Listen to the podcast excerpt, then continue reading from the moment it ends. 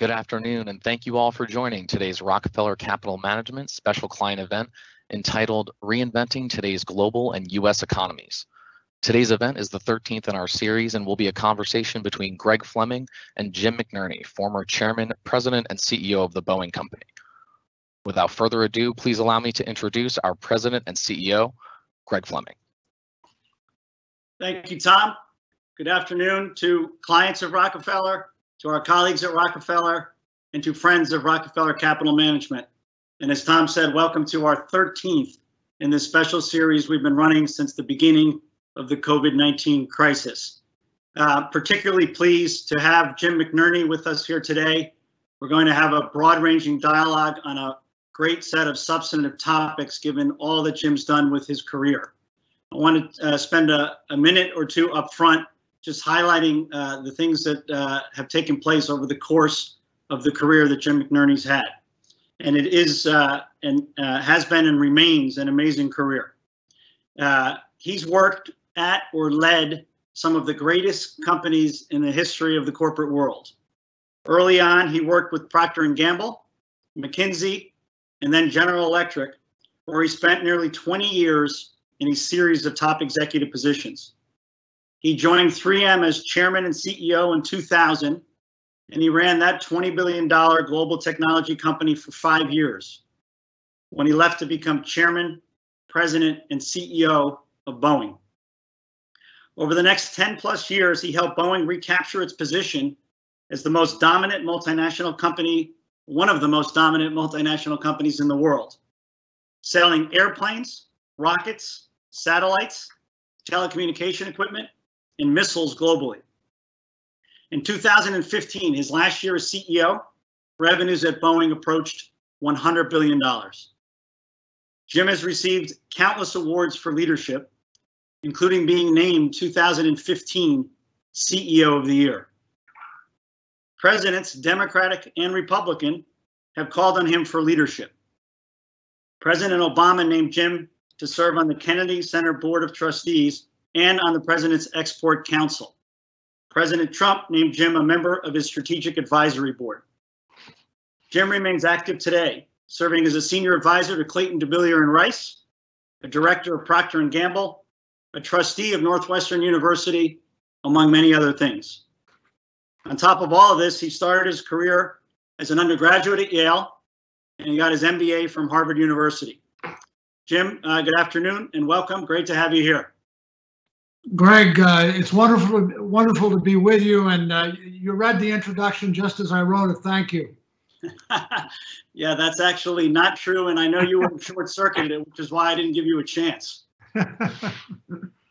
so, Jim, we've got uh, so much that we can talk about given the career that you've had. And honestly, uh, you know, when you talk about uh, Procter and Gamble, McKinsey, General Electric, 3M, and Boeing, it's not an overstatement on my side to say these are some of the greatest names in the history of the corporate entity uh, in this country and around the world.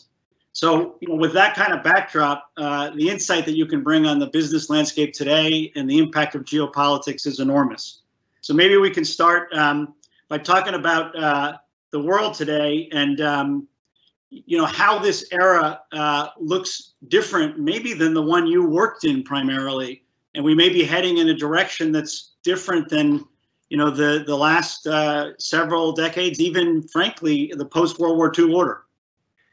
Yeah, I mean, I think I think it's true, Greg. Uh, the at the geopolitical level, the the world that all global companies have to operate within, there's been huge change. I mean, I think uh, as we emerged from World War uh, II, I think we all realized uh, at the country level that we needed to cooperate together. We couldn't let the, the fractionated world that led into World War One and that which led immediately into World War II continue to exist. We set up all kinds of multilateral in, institutions to sort of lubricate the natural differences between countries. Uh, uh, often multilateral institutions, uh, everything from the uh, IMF to the W TO to the WHO uh, to the UN. And there was just a feeling of if we all cooperated together, set up broad trade agreements uh, as well as broad military treaties that we we would have a common purpose on a global basis. And I think that that has really lasted until the uh, until the tr- Trump era, where I think, and it's and I'm not blaming the president, uh, uh, but there's there's a sort of a broad trend across the developed and developing world to go it alone. Uh, uh, nationalism, uh, the, uh, the, the natural populism that's associated with nationalism is, is on the rise. Multilateral institutions, the one that kept us stitched together in a in a predictable way, whether it's interest rates or trade agreements, are beginning to fall away. Uh, uh, the president has just announced we're, we're going to depart from the WHO as just a, an example of this. And so it's a different world we're going to operate in. And and companies and countries are going to have to adapt. And I, I, I tend to be one who think we're going to be dealing with this era era for a while. You know, Jim, uh, one of the things that that lead, it leads to lots of follow on, which I'll, I'll, I'll, I'll get to. But um, one of the first things that uh, be interesting to get your views on, given uh, in particular Boeing, but even 3M, uh, impact of all of this on global supply chains. There's been a lot of discussion yeah. uh, since the uh, the beginning of COVID-19 that supply chains in in the United States would come closer to home. You know, originally the notion was, you know, maybe out of China and into other places in in Asia and Southeast Asia, but maybe it's much closer to to home than that how do you see global supply chains changing now uh, in the next, uh, not just the near term, but over the next five, ten years and out? Well, I think there. I think this trend that I've described will will have an impact on supply chains. I mean, globally deployed supply chains depend on a common regulatory view, depend on a reassurance that one country is going to uh, uh, be, be comfortable with the global deployment of assets and people and product into other countries. Uh, and the extent to which we're in an environment now where there's suspicion and nationalism that's injected into that equation, I think there will there there will be some impact, particularly in those product areas uh, that are deemed strategic. I mean, I think oil, I think defense products uh, have historically had some of those strictures on the supply chain side. Oil more recently, uh, now medical products are being discussed in terms of uh, should should we allow globally de- deployed supply chains when during moments of stress may not be available to us, uh, and it may bleed into others. But you know the the benefits of global supply chain should not be forgotten here. I mean the uh, the cost and uh, service advantages that accrue uh, to one to one country doing what it does best uh, and another country doing what it do, does best, the so-called comparative advantage, yields tremendous uh, efficiencies. Uh, and so I don't think all supply chains are going to rein in. Uh, the I mean, th- there's the apocryphal Walmart example in terms of all all of the products that are sourced uh, into Walmart from around the world that provide huge cost advantages uh, to uh, global consu- to uh, U.S. consumers, and I don't think those are. I, I think those won't be given up easily. So there'll be there'll be some impact in some of the more strategic product areas. Yeah. Now, do you think um, when when you start looking at it uh, country by country and regionally, do you, do you think uh, you know you'll have supply chains pulled back and that you know for essential products, you know as you said, medicine, you know a lot of discussion around antibiotics and how many yep. of our antibiotics are not made here, and you know, down to is something as simple as masks or basic as masks. Are is every region going to make its own version of all those things now? Well, I think I don't think it'll go all the way to that, but I think countries like the United States uh, or like certain European countries are are going to are going to get to a point where they want to have buffer supply and buffer capacity that's available during a traumatic dislocation like we're experiencing now. I think it will get down to that rather than a complete uh, severing of supply chain relationships. Uh, I mean, over half of the medical devices, you know, we're now focused on pharmaceuticals and, and vaccines, but on the medical device side, uh, over half come from outside the United States. And And uh, a ventilator, for example, is a medical device. And so I think there's going to be a jiggery, but I think it'll get down to buffer stocks and reserve capacity uh, before it gets down to completely breaking the link. There's just too many advantages that on, on cost and, and capability that, are, that accrue to a global supply chain. And obviously, in the companies that you ran, you, you live those advantages. Yeah. You know, Boeing manufacturer, I don't know how many countries in the world does Boeing manufacture different parts of products in? It's got to be, you know, Oh, it's a huge, it's a huge number. I mean, I, you know, uh, over half the airplane is sourced from uh, places other than the U.S. uh, Although the, the the thing that makes the airplane most competitive, uh, we were the more engineering intensive stuff tends to reside here. So Jim, let's go to a topic that uh, is a topic everybody's focused on now.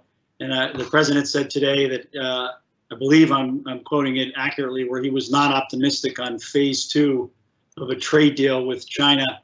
Uh, you know, so this, you know, the topic is relations between the U.S. and China. Um, you lived there in China uh, pre the handover of Hong Kong, uh, and um, uh, did a tremendous amount of business with the Chinese over many years in the different uh, leadership roles you were in. So you have a lot of insight into the, the Chinese, the government, the way they think, the way they negotiate.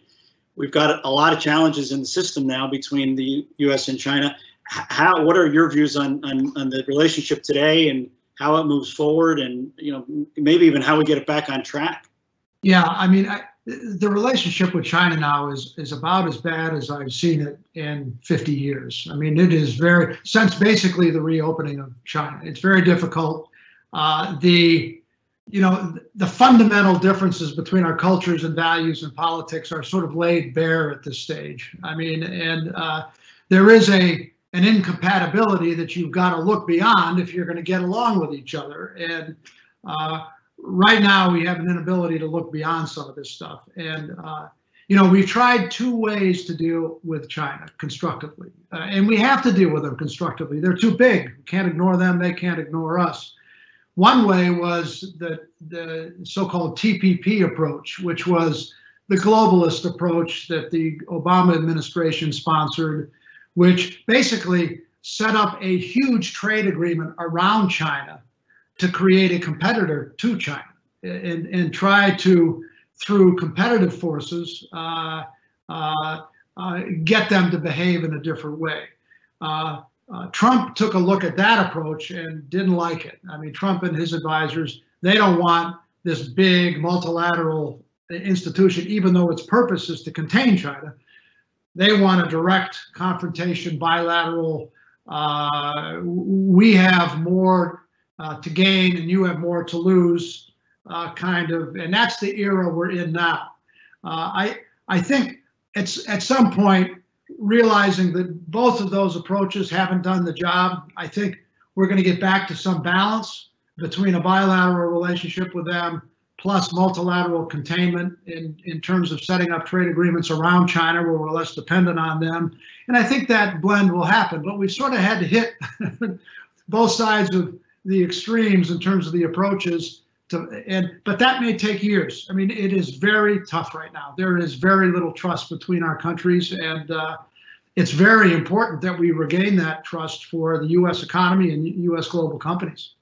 Yeah, And yeah. you know, just uh, uh, one f- further answer in terms of adapting.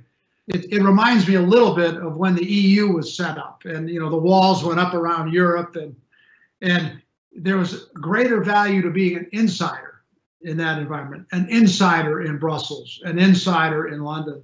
I think we're going to go through an era like that with China, where there's a there's greater value if companies can establish inside relationships because the countries aren't getting along.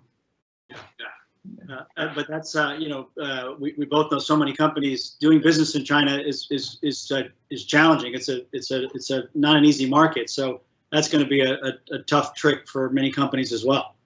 You, Yeah. you think about, you know, Hank Greenberg, though, back 60 years ago with AIG, basically an insurance company set up in Shanghai during an era when the countries were had didn't even have diplomatic relationship.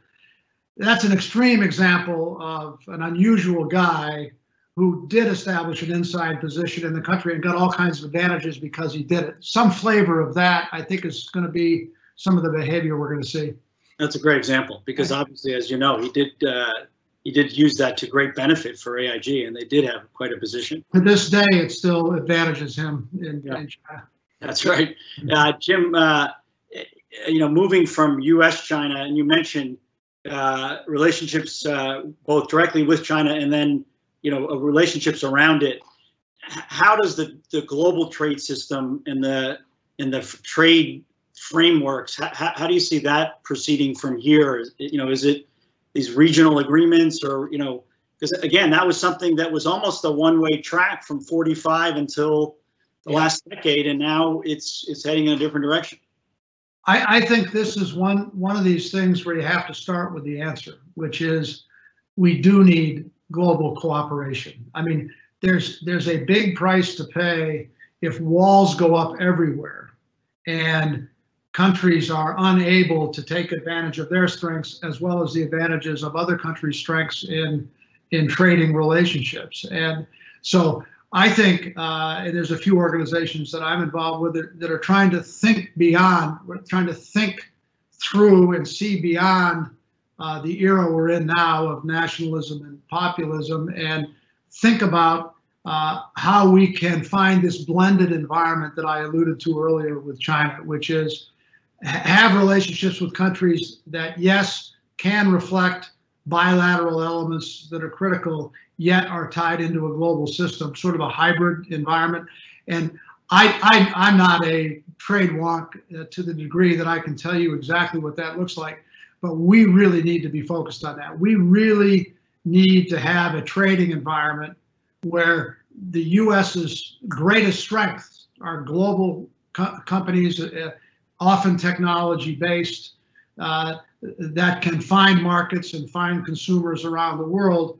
We cannot have it. We lose our competitive advantage if we live in a country to country bilateral bilateral relationship where global products by definition can't be produced because you got to produce one for a country in Europe and another for a country in Asia and it's uh, and and that kind of global standardization is less available to you and, and that erodes one of our big uh, competitive advantages so we've we've got to fight our way to get to the other side and it, it seems difficult now but we will we will get there You know, it's amazing, Jim, isn't it, given uh, the trajectory of the last 30, 40, 50 years uh, in terms of increasing globalization, increasing opening up. Remember Tom Friedman's book, The World is Flat, yeah you know, and technology breaking down barriers everywhere. It's amazing. After all of that, we sit here today on the rainy day in the Northeast, and we're talking about the possibility of retrenching into individual countries. It's really remarkable. Well, you, you're right, Greg, and, and it, that was only that was less than 20 years ago. His book, "The World Is Flat," you know, which pretended the totally global world that we're talking about.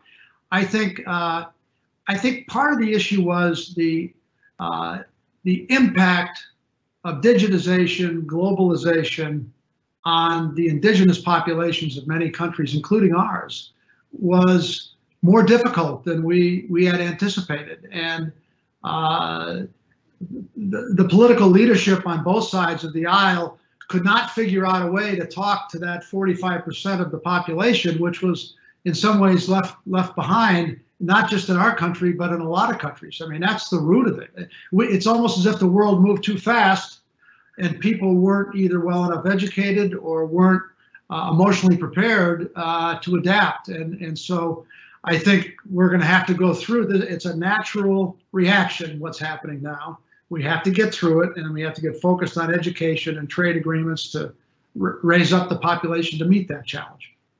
I think your diagnosis is spot on. I mean, that's it. I mean, we didn't bring, not everybody came along for the, the ride. Yeah. And that's led, in, in, in not just in this country, in the UK and in other countries. Yeah. So, Jim, uh, individual countries then, and we don't have to run through them all, but you have winners and losers now on a country basis once, in know, in the world that we're going to kind of, you know, get our way through over the next 10 or 20 years. You want to uh, comment on countries that are better positioned and worse positioned for the, the world of 2020 and out that we're talking about?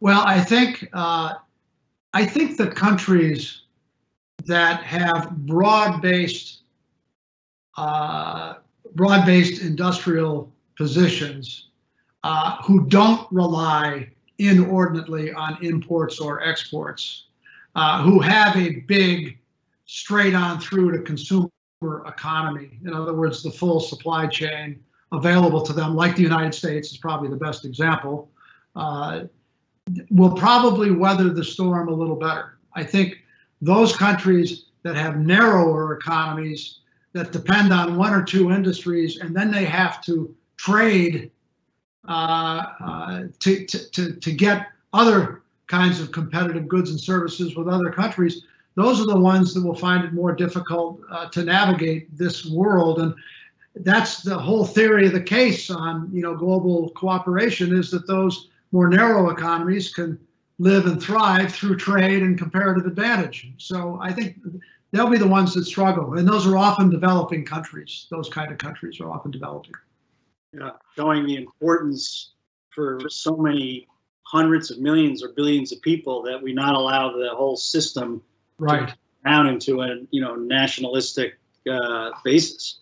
It would be that that's the way the world looked before World War One, where series of bilateral relationships and uh, every country to itself, and, and and and that kind of environment leaves itself open to react, overreacting to shocks, whether it's an archduke getting shot in the case of uh, World War One, or a pandemic where it, it surfaces uh, the fissures between the countries now, and we're not getting along perhaps as well as we all should in the midst of this pandemic. I hope we emerge from that with some lessons about how, I mean, these multilateral institutions are not perfect. The UN is not perfect. The WHO is not perfect. NATO is not perfect. But I think a reset is in order to get recentered on the, the original purpose because they become bureaucratic and people people pay different amounts and all. I think a reset is in order, but to get rid of them is a huge mistake.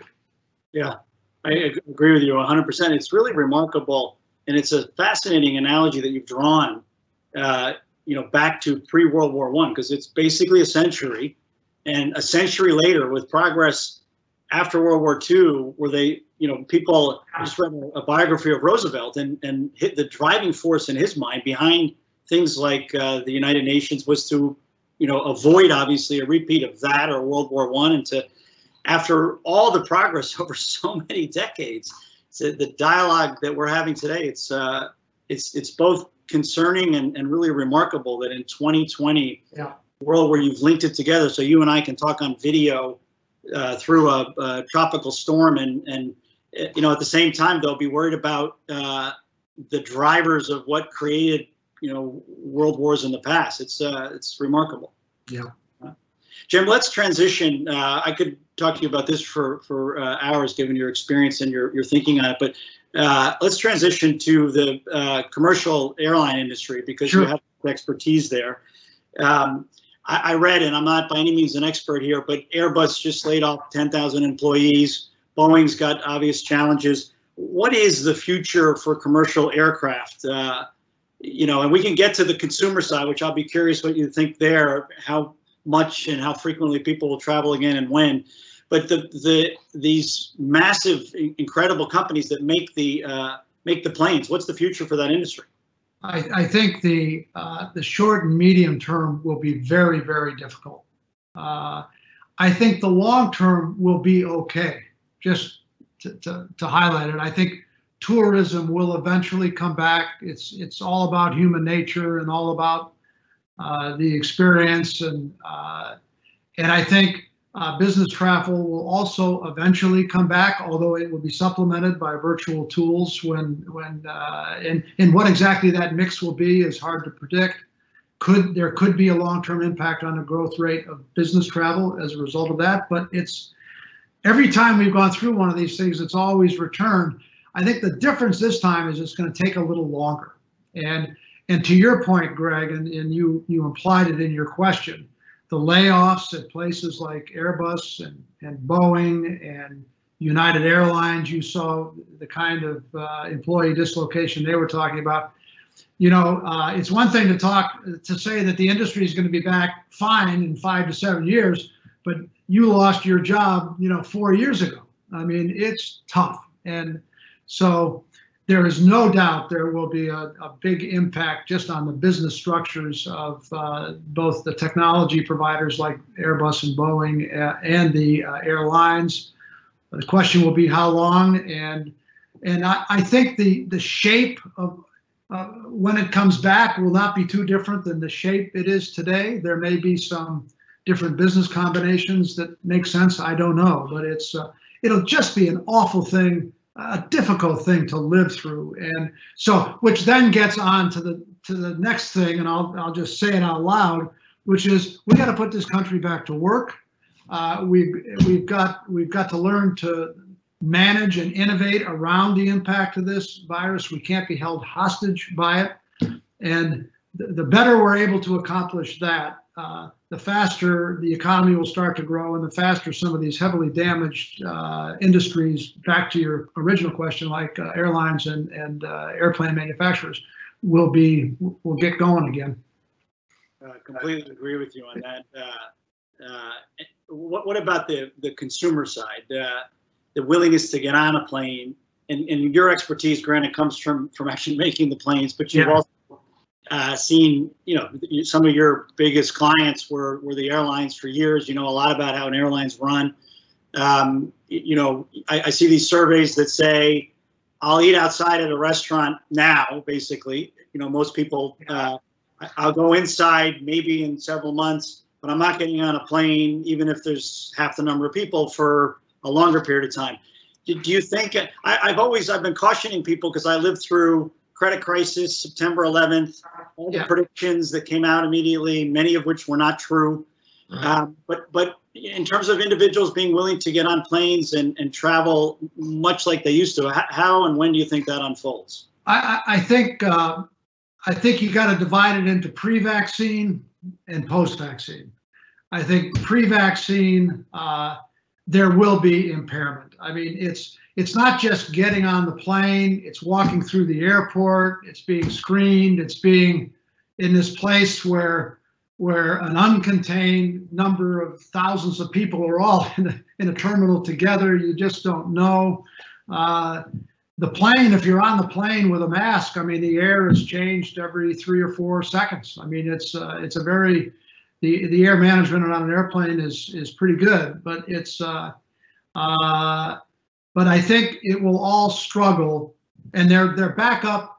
Greg, I think I think I just was on a call the other day. They're back up to between 25 and 30 percent of where they were pre-COVID, which is still extremely low. Okay, and it's just creeping up slowly, and so you just can't imagine this getting much past 50%. I'm making it up. I really don't know. Just looking at the trend line, getting much past 50% until either there is a therapeutic solution that uh, has a lot of bite to it, or there's a vaccine. And your guess is as good as mine. There's a lot of discuss and uh, you know estimates range from the end of this year to the end of next year, but once those therapeutic or vaccine, vac, vaccination solutions are in hand, then I think then I think you're back into environment an environment post financial crisis, post uh, 9/11, post uh, Gulf War in the early 90s, where it tended to take about 18 months to, to come back. So I I don't know how else to think about it.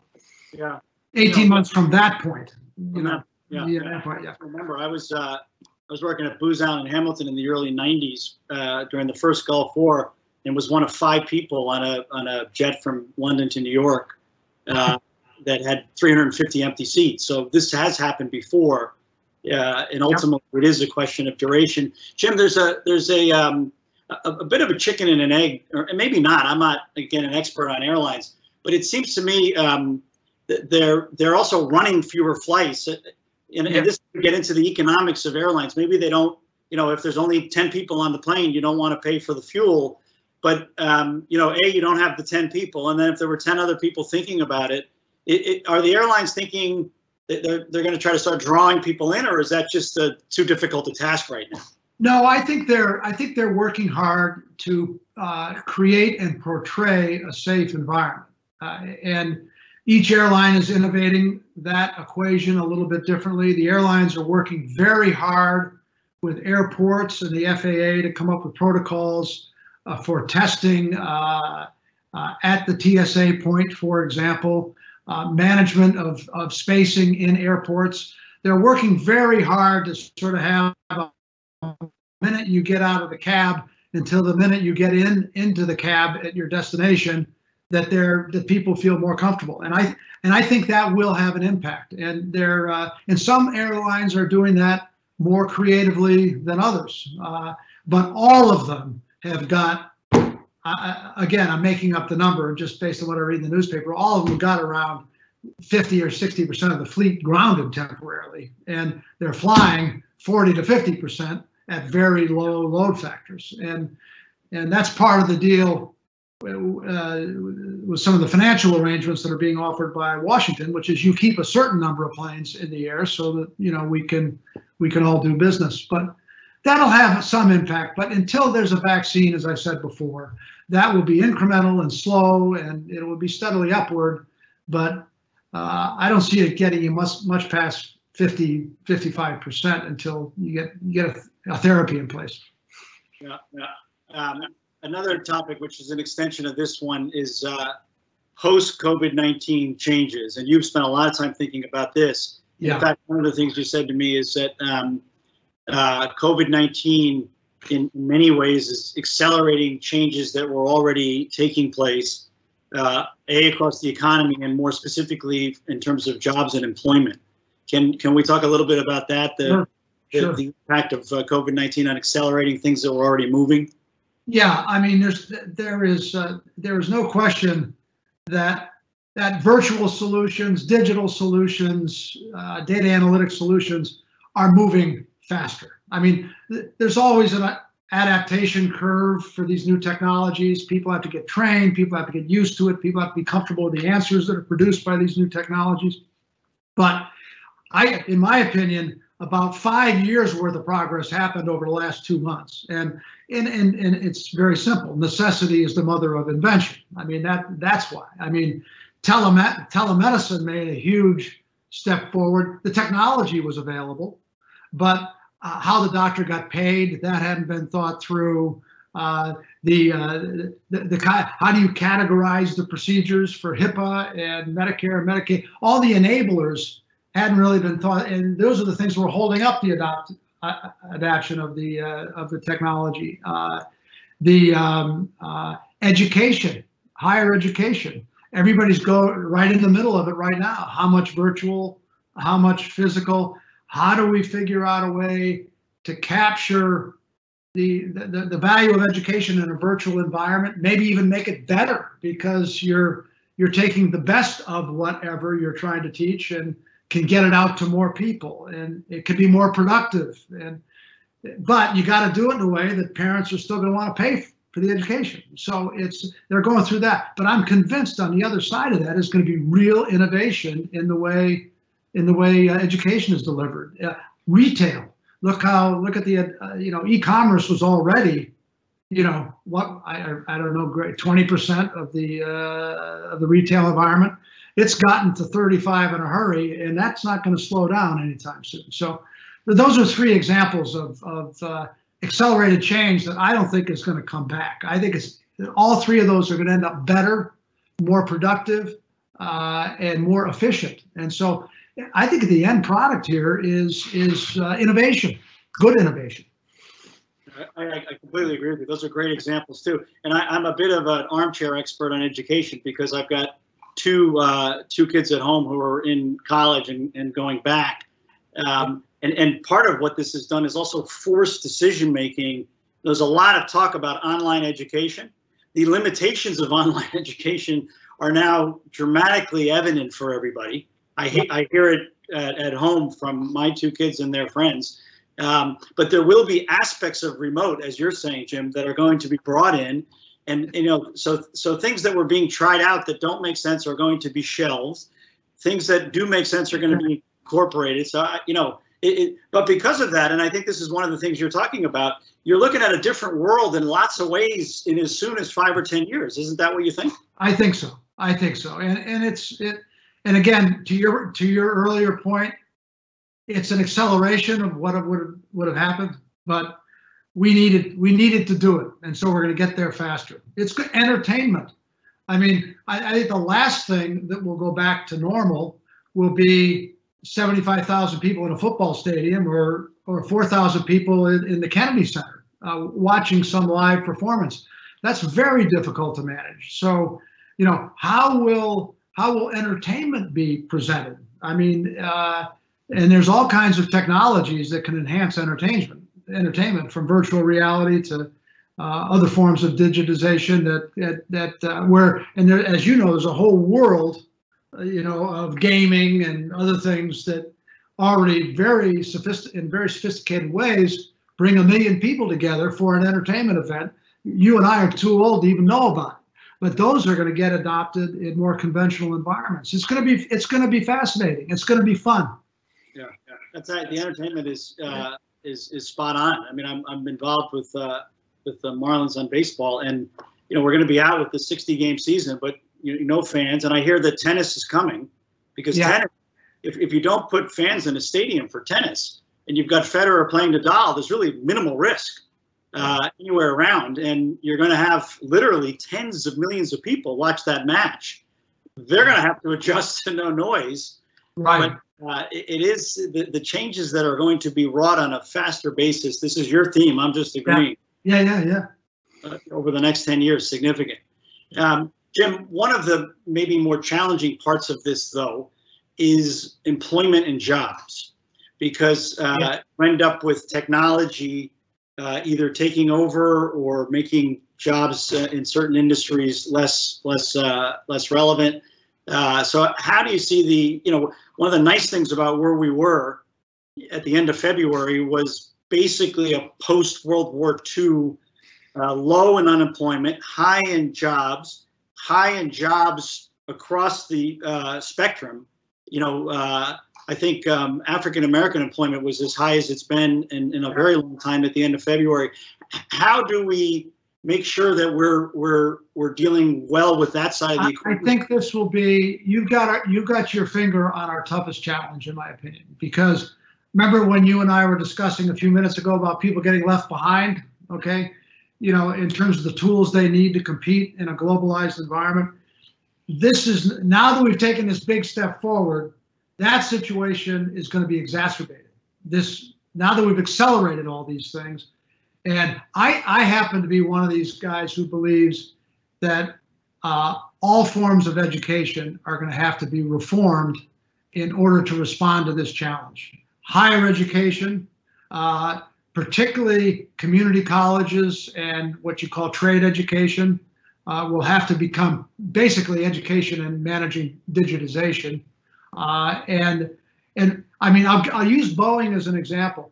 We we require a great deal deal of digital capability uh, for the people, uh, not not just the engineers, but the actual assembly people who put together airplanes. There's you've got to be able to handle a digital interface to find parts and to get them together and all the rest of it. We could not, the educational environment could not produce people fast enough. We basically set up our own college. We basically set up our own training capability uh, and and would would dedicate six to eight weeks to do that. I think companies are going to have to do that more and more. So I think we cannot wait for education to totally restructure itself, even though I think it has to. Uh, and we've got to get back to teaching kids stuff, in my opinion, in higher education. and it's uh, can't wait for that to all happen. Even if it does, I think companies are going to have to have items in their in their budget line, which is we've got to train our own people in the basic stuff for the new world here, and uh, it's going to be it's going to be a tremendous challenge. It's the biggest challenge. Yeah, yeah. You think we take a page, maybe if, if we look at countries that do some of this really well, this might be a page out of the Germans' uh, playbook. They exactly. Do, yeah. Exactly. Exactly. The, the not only their uh, non four-year college way of training, but the, the apprenticeship thing, the whole the Mattel, I, I can't say the right German word, but it's uh, it's that's the concept I'm talking about. Yeah.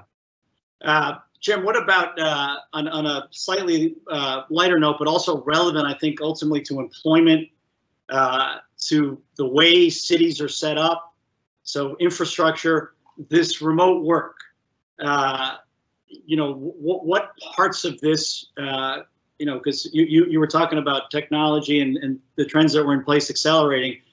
Uh, the, the remote work has worked for many companies better than anybody could have anticipated. I've been thrilled, and my colleagues have been very pleased that uh, at Rockefeller with how well the, the technologies worked.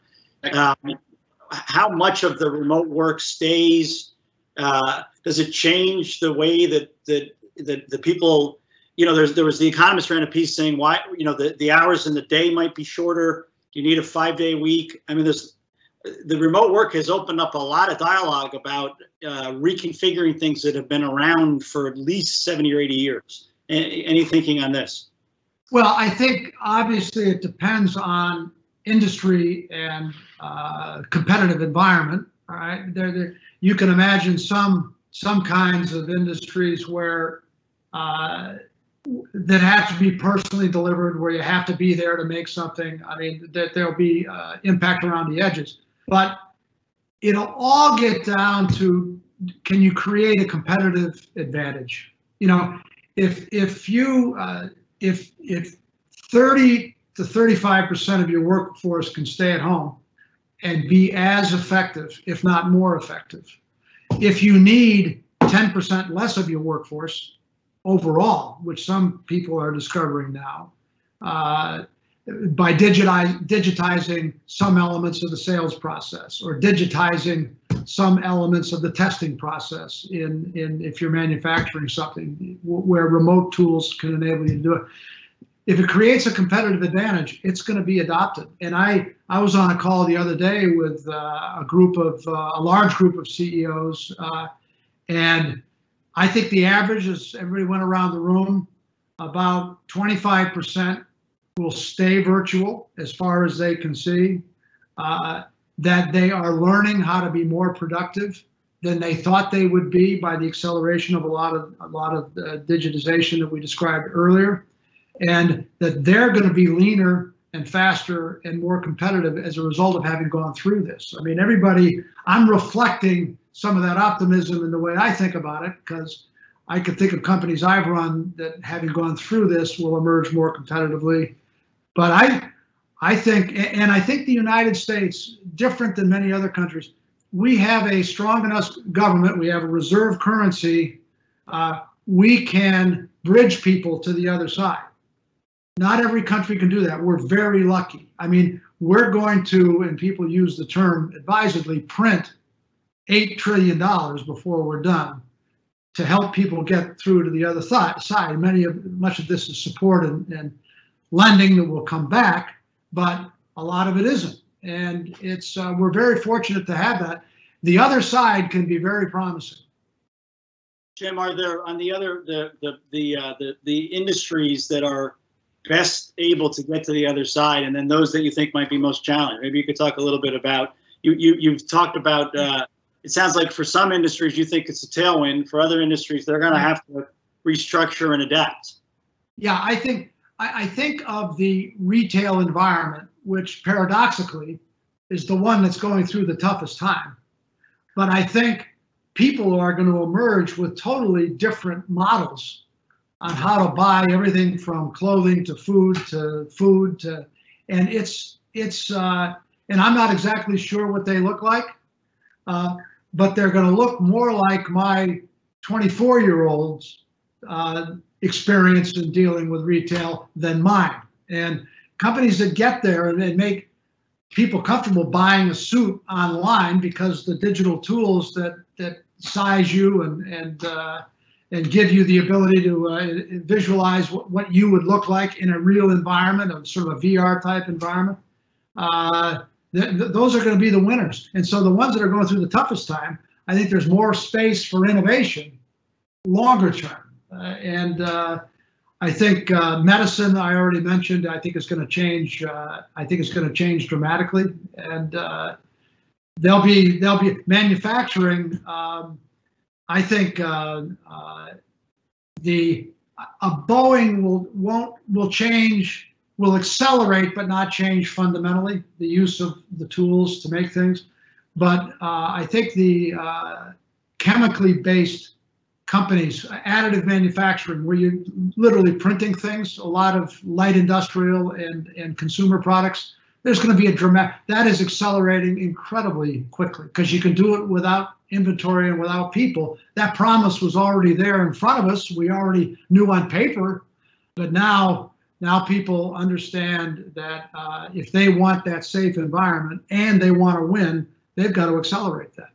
Yeah, I, I wouldn't. Uh, uh, I wouldn't put you or really anybody on the spot on stock market and valuations for different companies, but this is this fits in. You, you your view in, in looking at the some of the larger market trends is that that's what's going on, where companies for whom this is going to be a tailwind have have been traded up the most, and you know companies that are are, are lagging are those that that are going to have to adapt to the accelerating change brought by COVID nineteen. Yeah, I'm not sure the market knows exactly who the winners are on the adoptee side, but they know that the tech providers, NASDAQ, they know they're going to be providing the tools and capabilities to whomever. Those are the guys that are really getting bid up right now, as, as, as you pointed out in our last call. I mean, the, the decoupling of NASDAQ and Dow is what that's all about, in my opinion. Yeah. Jim, what about, um, it's a big world out there, and, uh, you know, I want to come back to the United States and, and, and the possibility, hopefully, the reality of continuing leadership. But what about some of the other parts of the world against this, the, the, some of the things we're talking about here, including accelerating change?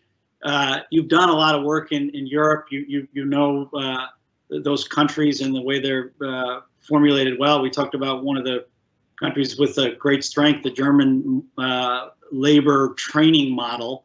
Yeah. Uh, how how does the future look in you know the the in, in places like the EU, for example? I mean, are they will there be enough adaptation to allow them to to continue to move forward?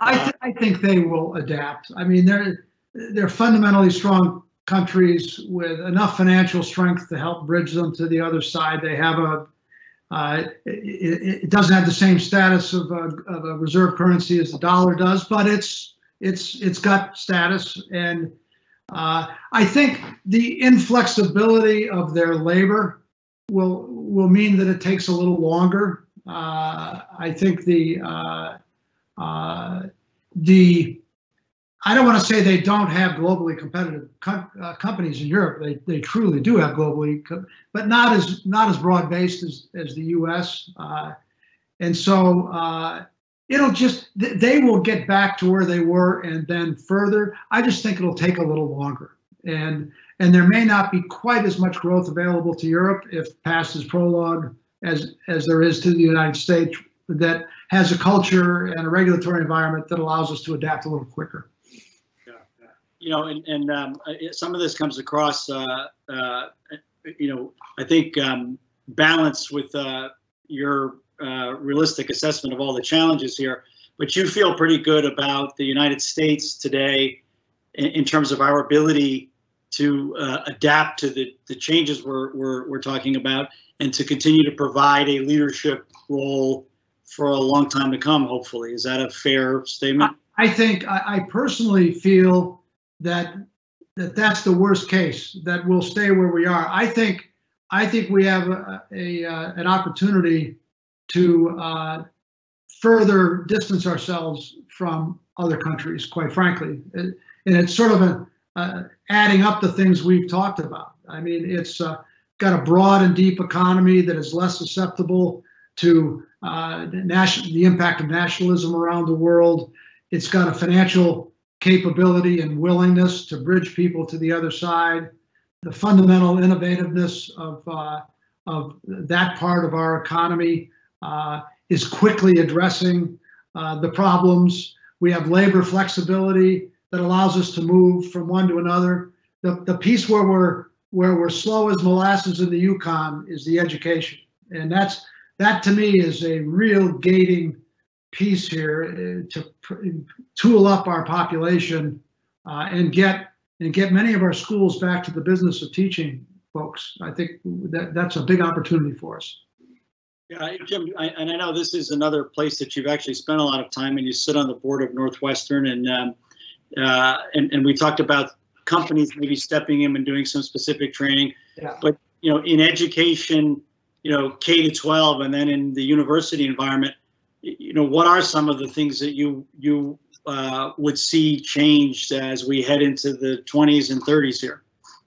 Well, uh, look, um, I'm one of these guys uh, who thinks that higher education is one of the fundamental advantages this country has got. At the same time, I think it has lost its way in a couple of different ways. It's uh, the the campus environment is way too politicized, in my opinion. I'm speaking as an individual now. Uh, there is there is more politics than teaching going on in some of uh, in, in some places, and uh, and I think the student loan program, uh, with all the money that it's through the students who can't pay it back, all this money has flowed through to these institutions that have made them a little more bureaucratic and insulated. And I I think we have to uh, uh, we have to rejuvenate uh, uh, higher education, an incredible strength for our country, against the mission of preparing our kids for tomorrow's environment, which is uh, which is going to be about participating in our political system in a constructive way, not uh, a destructive way. It's having the tools to participate in the global economy. It's these things, and we can improve there. And uh, I think we really need to. And that's on top of the community colleges, the trade schools, that we need also need desperately. We need we need a wholesale change, and I, I don't want to sound too political myself here, but I I- it's I think there's a big opportunity there. Yeah, yeah.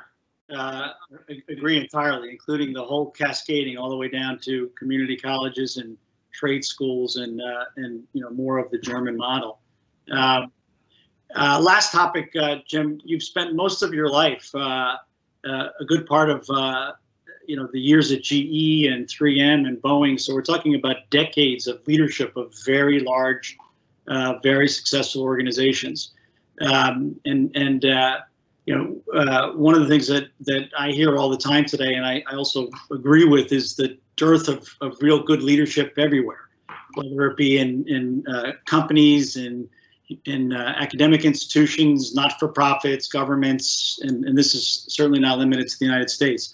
What what what uh, elements of of good leadership in a world that's moving as quickly as it does now, where um, uh, you know, the, you, you mentioned the, the, you know, politicized environment. I mean, leadership requires you to step out and, and, and be clear on what you believe in, but, you know, that, that carries, uh, uh, you know, risk today. And, uh, it, you know, the, the people like to lean on politicians, but it's not an easy time to have every word, uh, scrutinized, whether you're a Democrat or Republican or an independent. So, uh, what advice do you have for leaders wherever they might fall? Uh, somebody who's who's running a, a department in a school, or a school principal, somebody who's running a, an institution like Yale or Northwestern, or the country, or a company. Well, it's it's it's a tough question, Greg. Uh, the um, first of all, it's much more difficult to be an effective leader today than it was 30 or 40 years ago when you and I were growing up. It was a simpler task. we we had to win within our institutions. Uh, we had to be classically good leaders.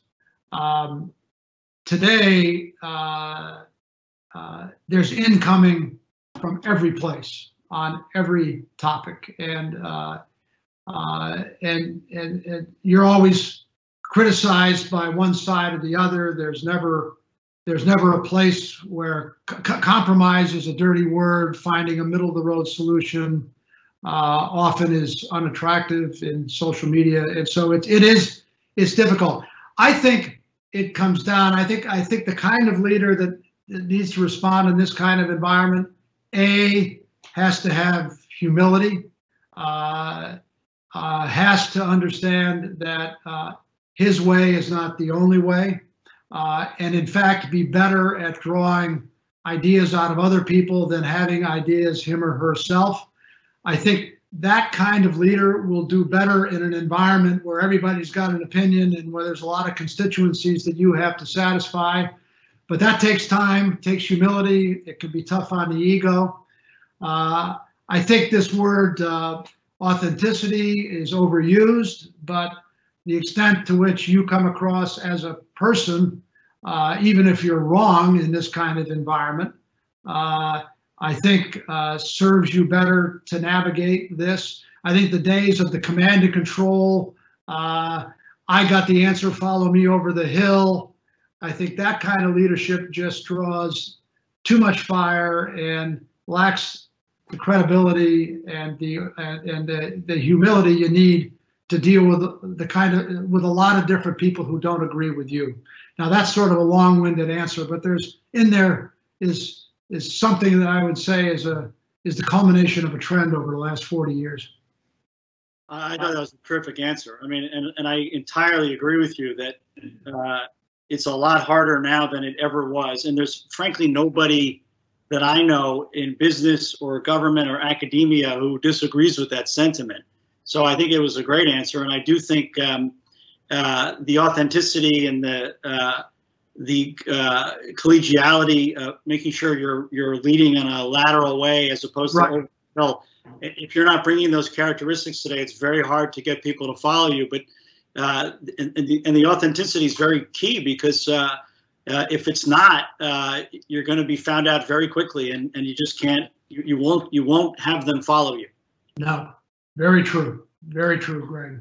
Jim, you, uh, I'll give you a final word, and then I've got a couple of quotations. Although, frankly, uh, given how insightful you are on that topic, I could have pulled out many on leadership. But any any final word you want to leave with us? this has been fantastic, and wide ranging in terms of the uh, the things that you've seen, the things that you've done, the leadership you've uh, had in place, and the ability, frankly, having led these companies so well for so many years, to sit here now and be able to say, here are the challenges of today, and to be as accurate as we are, I give you huge credit for. So great to have you here. Uh, last word. Yeah, Greg, thank you very much. I've enjoyed the discussion very much. I think uh, your way of going about this uh, brings out the best in people. So thank you for that. I, I uh, hey, look, I think the hardest thing to hold on to is is a fundamental optimism about people, about your country. I think, uh, but it's at it's at that it's at those times where you, when, it really has to be held on to. It's a matter of faith. All the data says things are going to hell in a handbasket.